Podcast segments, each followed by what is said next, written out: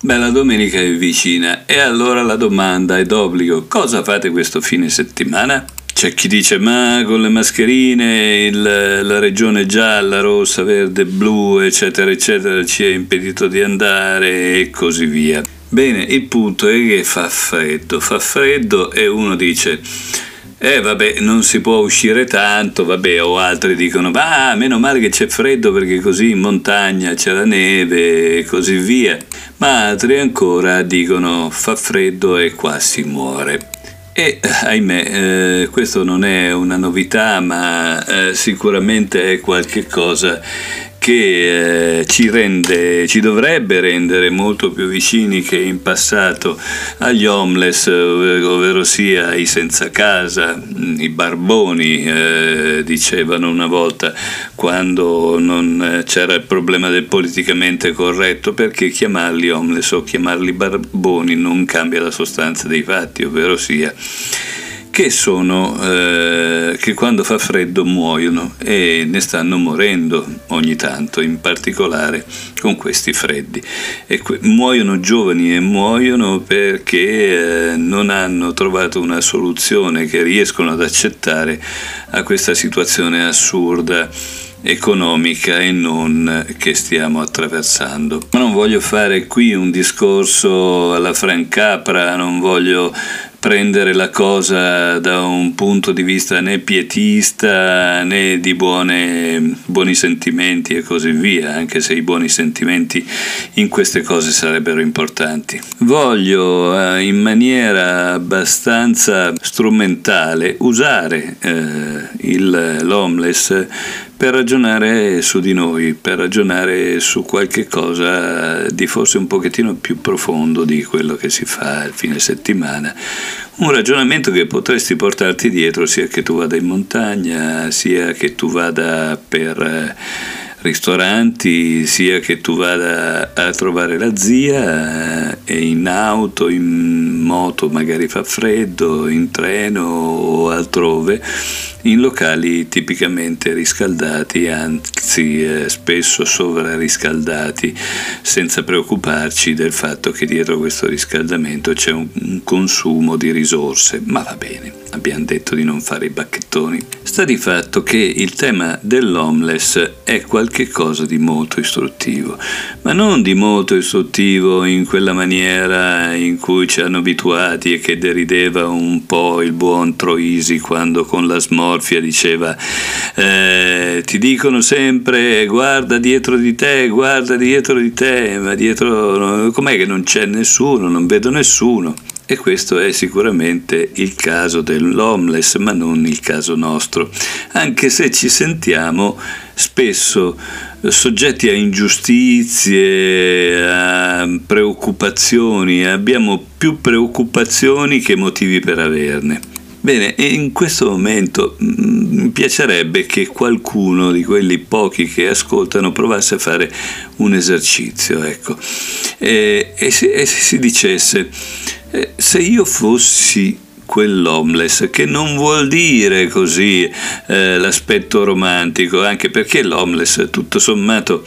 eh, non dimentichiamoci che eh, in alcuni casi è quello che ha perso le risorse personali, in altri casi è quello che ha scelto di starci senza queste risorse, di uscire fuori da un sistema che, mm, per cui prova solo un grande disgusto, sia perché è stato magari eh, deriso da questo sistema, mh, fregato da questo sistema e così via, sia perché proprio è contrario eh, alla, alla, sua visione del mondo, un, vivere in un sistema di questo genere. Beh, dimentichiamoci tutta questa parte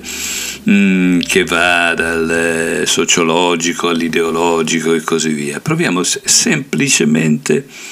a dire e se io non avessi più di che scaldarmi, se io non avessi più di che vestirmi, se io non avessi più tutte quelle cose che fanno di me Ennio Martignago, ovvero sia che fanno di me quella persona che tutti riconoscono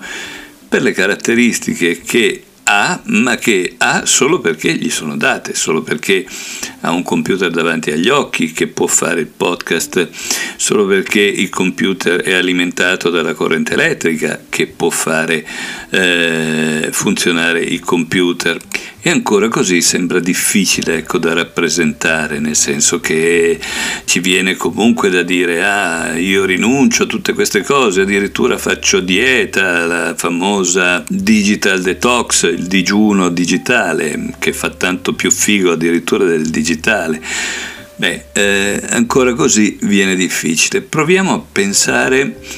a quando eh, hai attraversato un periodo di blackout, cioè vale a dire difficile che questo capiti in città per lungo tempo, al massimo il disagio può durare alcune ore, mentre quando nevica di fronte alle grosse nevicate tu vivi in mezzo alle campagne o alle colline, per non parlare delle montagne, può darsi che effettivamente il blackout non duri pochi minuti o poche ore, ma duri intere giornate. E in questo caso il frigorifero non funziona più, in questo caso probabilmente anche la televisione non funziona più, bisogna vedere se hai le candele, se non hai le candele quando è buio è buio e dormi, è l'unica cosa che puoi fare, ma anche dormire diventa difficile perché magari fa freddo, perché tu hai, eh, che ne so, la corrente, il riscaldamento a corrente, non è che ce ne siano tanti, ma ci sono anche questi, ci sono quelli che hanno lo scaldabagno elettrico e quindi non puoi neanche lavarti noi tutta questa cosa la prenderemmo come un grande disagio. Eppure non è neanche l'inizio di quello che è il modo di vivere di un homeless. Ma la cosa più interessante è che se nel momento in cui tu non sei fra i social vieni dimenticato così facilmente e abbastanza presto, figuriamoci nel momento in cui non sei raggiungibile al telefono, non hai nessuna di tutte le prerogative che la tua identità ti offre solo in quanto tu consumi determinate cose e tu fruisci di tutte le risorse che fanno parte di questi consumi. Detto in altri termini, l'homeless non è solo il senza casa, ma è il senza identità. Nei film vediamo che spesso, e non solo nei film, purtroppo anche nella realtà, ma vediamo la, quella realtà rappresentata nei film con eh, dei giovinastri, dei balordi che se la prendono appunto con gli homeless o con i barboni e li trattano male, li ammazzano, li prendono a calci, li torturano, fanno di tutto perché? Innanzitutto perché quelli non, non, hanno identità, non sono neanche un cane randagio per dire che il cane randagio in quanto identità è qualcuno, ma dal loro punto di vista se tu non sei nella società, non, sei, eh, non hai un'identità e quindi non sei neanche quel cane randagio. E poi aggiungiamoci ancora una cosa che si chiama proiezione identificativa, ovvero sia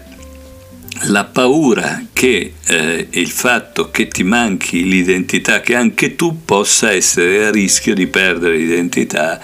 che tu pensi di esorcizzare appunto colpendo chi